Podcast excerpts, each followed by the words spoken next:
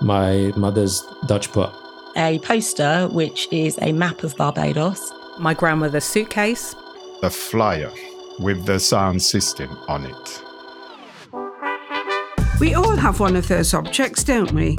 Something so sentimental, we've had it for years. And losing or breaking it is not an option. These objects tell a story about us. About our lives, upbringing, and family. And for Caribbeans whose stories are so often left untold, we are bringing these stories to the fore. They're just pots on a surface level, but they're kind of loaded in history. These flyers would have been going back to the 70s, so it brings back great memories. This is Objects and Tings, a podcast celebrating Caribbeans and their favourite tings. Episode 8 Smart and Stylish. Hello, and welcome to Objects and Tings, the weekly show that celebrates 75 years since the Windrush docked on UK shores. I'm Lynda Burrell. And I'm Catherine Ross. In each episode, we welcome a different guest to celebrate Caribbean culture by looking back at an important object in their life. So, why are we doing this? Well, me and my mum, that's me, run Museumand, a social history and community museum that travels the UK sharing Caribbean stories. You'll find us in schools, churches, shopping centres, and even in Parliament. We thought making this podcast was a natural step to go a bit further and share stories directly with you, wherever you are. So thanks for listening. Now, before we get this week's guest to reveal their object, let's meet them first. Hello, I'm Tihara Smith, and I'm a fashion and product designer from London. And I create products inspired by the Caribbean and the Windrush generation. Ooh, a fashion designer like me! Well, not so much anymore, but I did do a fashion degree and worked as a fashion designer in New York. So you did. And like you, Tihara has branched out a bit from fashion design too. I've been making different accessories and paper products like greeting cards, art prints that have slogans and illustrations that's inspired by the Caribbean and the Windrush. There's slogans like Keep Britain Kind, which was inspired by some of the graffiti that was when the Windrush generation came, all the slogans people say was keep Britain white. So it's kind of like a play on that so that we focus on kindness. I've got her online shop open here. I love it. I love the badges, the wrapping paper. It really has captured the spirit of the Caribbean. Great for prezzies for people. I'm putting things in my basket right now. One for you, two for me. well, whilst you fill up your basket, can you take a guess at what object Tihara will be talking about? It's something inspired by her time at fashion school. It's got to be a dress. Or one of the outfits she's created. You're getting too good at this, Lynda. Let's take a listen. The object I'm talking about today is an outfit from my graduate fashion collection that I showed at Graduate Fashion Week in 2018. And I chose to talk about this object because my collection was inspired by the Windrush generation. I think it really encapsulates the whole Windrush story in one outfit. There is a white shirt that is made from vinyl tablecloth and it looks like a crochet doily. And then over that is a vest that's made from raffia, which is like dried palm leaves and it has knitted rib around the neckline, the armhole, and the hem, and it's hand embroidered with raffia again. The front has the Black Power fist and the England lion, and the back has a slogan that says Black and British. And the trousers are denim clots, so blue denim, and it's styled with a pair of high knee boots, brown boots, and a hat. When I think about the Windrush generation aesthetic, I think about my granddad and like the photos of him when he was younger. So he wore like really like tailored suits and he always looked really smart. It was always like coordinated, colourful, stylish. That's what I think of. From the Windrush generation, I'm most inspired by, I think, their resilience because when they came here, they had to face a lot and to overcome a lot to allow the younger generation to have what we have today. I feel like Windrush history and British history are taught like they're separate things when really the story of the Windrush impacts everyone, has helped everyone. And it kind of is British history. It doesn't need to be separated into Black history or Black Caribbean history. And it's important that everyone has opportunity to learn about it. After looking at my work, I hope people take away a little bit more knowledge about the Caribbean and that kind of inspiration to look deeper or to learn more about the culture and to learn more about the Windrush generation that came here and what they went through and the culture that they brought here and how it affects or has influenced what we experience today.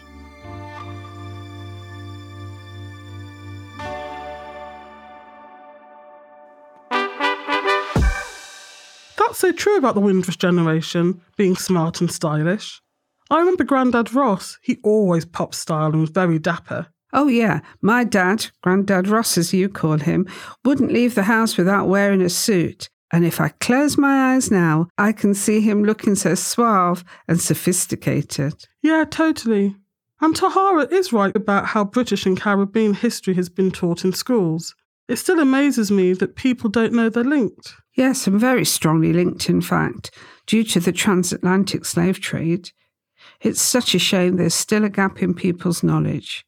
As we've learnt in this podcast, both cultures have inspired each other in so many different ways. Yes, and when you start looking, it's so obvious.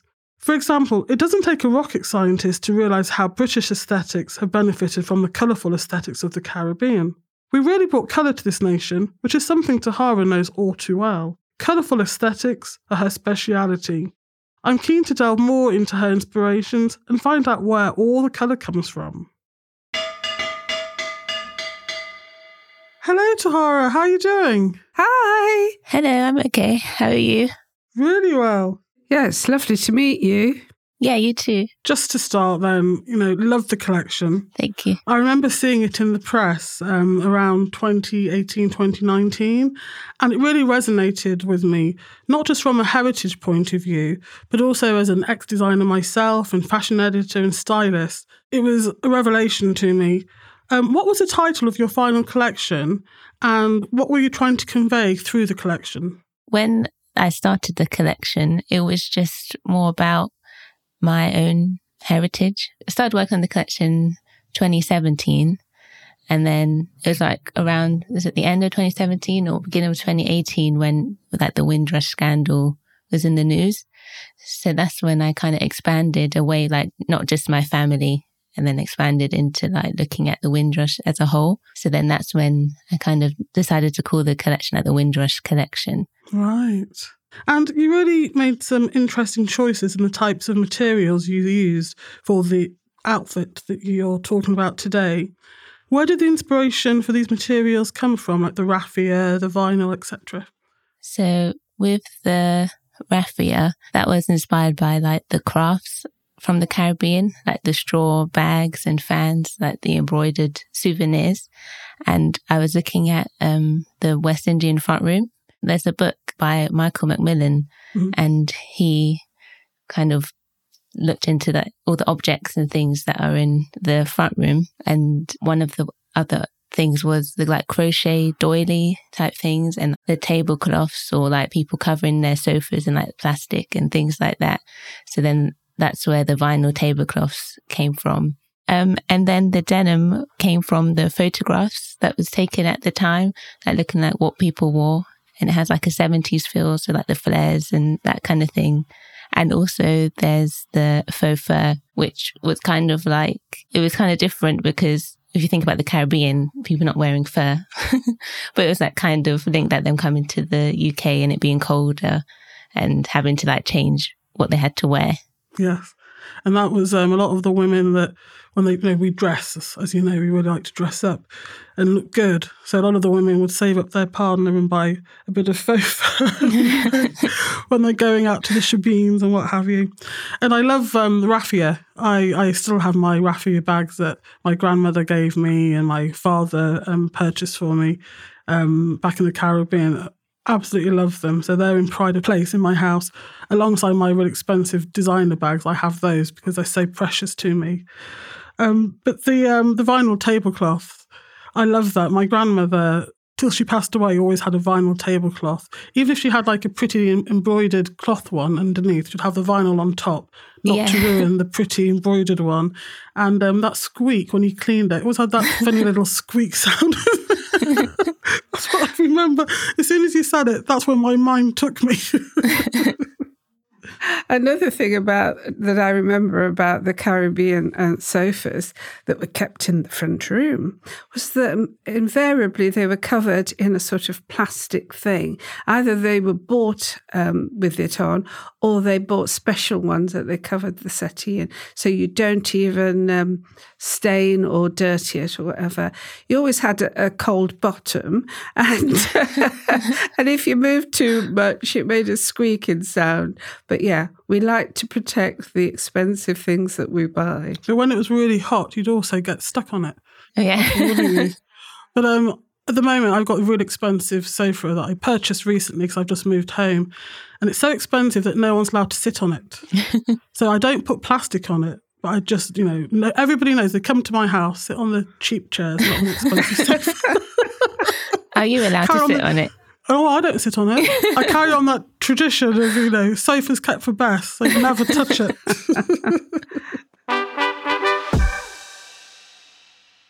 I hear this particular outfit is hanging somewhere quite special. Can you talk to us about that?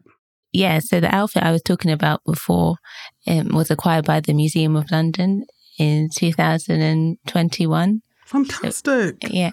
The fashion creators from the museum saw my work on Instagram and then contacted me because they were trying to make their collection more representative of London. So it's going to be in their new museum. I think it's opening in a few years' time. So that's exciting. Well, that's a great first. I'm really, really proud of you because curators don't do things like that quite lightly. So you must be some special person. Oh, thank you. And why do you think that particular outfit was the, the outfit they chose? I feel like it had a little bit from the whole collection. So it had the vinyl tablecloth as the shirt, and then it had the raffia with the vest, and it had the denim, and then it had the statement on the back. So I feel like it kind of encapsulated the whole thing. Where'd you keep the rest of the collection? It's just in my wardrobe. Still an important place. Yeah. If you just keep them in your wardrobe, are you ever tempted just to dress up in one of them? I think when I first uh, bought the stuff home, I did sometimes just put it on. and then they have a denim jacket in the collection, and I um, made like another one of it, and I did wear it outside once, so that was that was nice.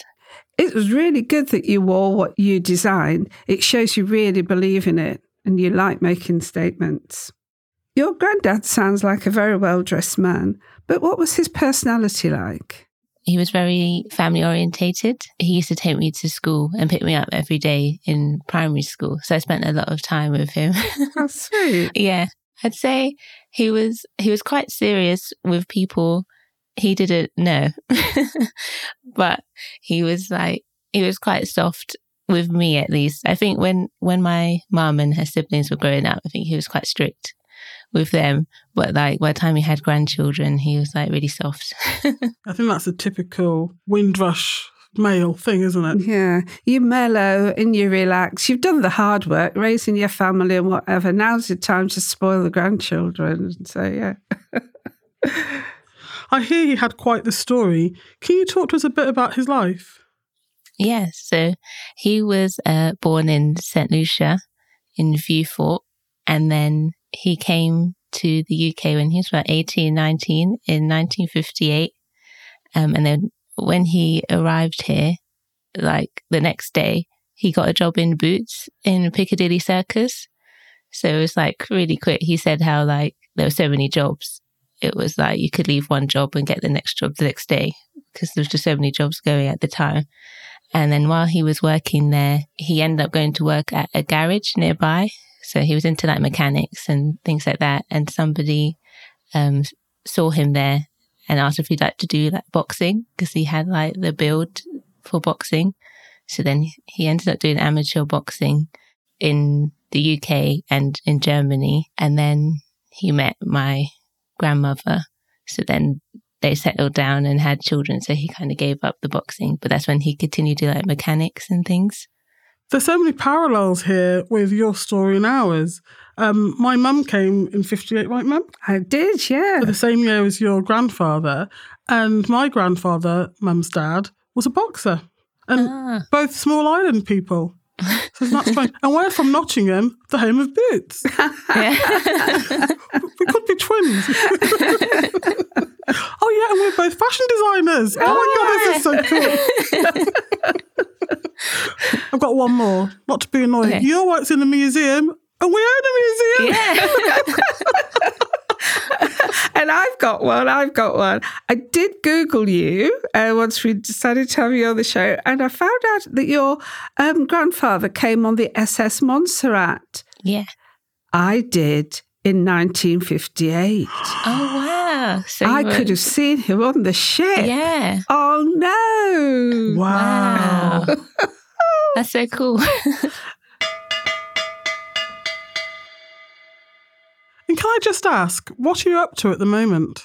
so, like, after I did my collection, I decided to like make it into a business. So I like made like accessories and um, now I make like greeting cards and pins and stationery kind of inspired by the Caribbean. So that's what I'm working on now. That's really interesting. Why did you decide to go that way and not continue designing fashion? I think with the fashion, it's quite difficult to get started with like minimal budget, I guess, and like develop the collection. So when I first started, I started with like bags because you don't need to worry about sizes and things like that. So everyone can wear the same size bag. Clever. Um, yeah. but then because it's like the, so I used the raffia and, and the hand embroidery. So it's quite time consuming, which makes it really expensive. So it's difficult to find the customer. So I thought if I started with products that kind of everyone can access and enjoy, and then one day, hopefully I can go back into the kind of fashion world. So, were you making all of the raffia pieces yourself when you were doing the designing the bags? Yeah. Oh wow! So I remember in your collection actually a beautiful wooden handle. Oh yeah. Like, did you make that yourself? So that is a laser cut. So I made like I made the artwork and then sent it to be laser cut and then I like stained it and varnished it and stuff. I loved that. I really did like that. I think that's one of um, our aspects of style that's very Caribbean. Those handles for the bags. Oh yeah. People in the eighties were like, you know, you just like going down the street where black people lived because you know the different handles and got you all excited. Because even the choice of handles and the design tells a story, a bit of our culture. I loved it. So, what next for Tihara? At the moment I've got the greeting cards, which is probably the most like easiest product to like make to do designs and get them printed. So, what's on your greetings cards? Is it more um, pictures, words? It's mostly words, but also like some like illustrations. So it's all like tropical and Caribbean inspired. Some like Caribbean words and phrases, So, what sort of words and phrases are on the greetings cards? like Irie, like the Jamaican. There's like we're jamming. There's cards that just have like all the island food. So it's just mm. like filled with like plantain and Oh, wow. coconut, like stuff like that. Well, what I'm impressed with is that you're trying to share Caribbean culture in many different ways. So, you know, different kinds of people will connect with it.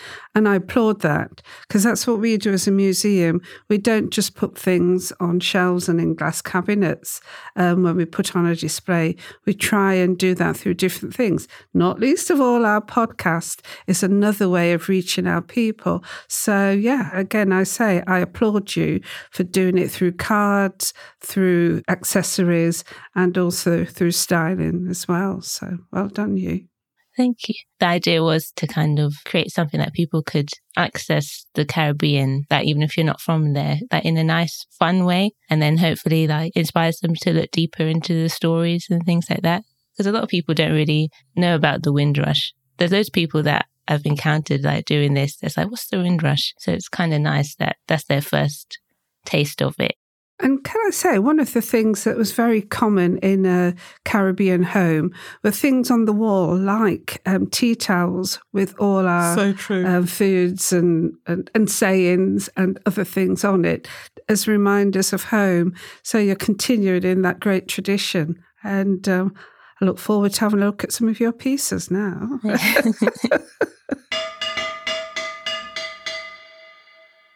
Tihara, we're coming to the end of our conversation, but we always like to end with a saying.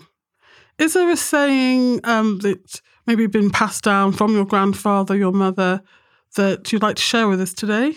My granddad, anyone that he loved, who just reference like my Tihara or like my mum, we call him her my Lorna. So that was quite cute. That's, that's cute. Yeah, very unique. I like that. yeah.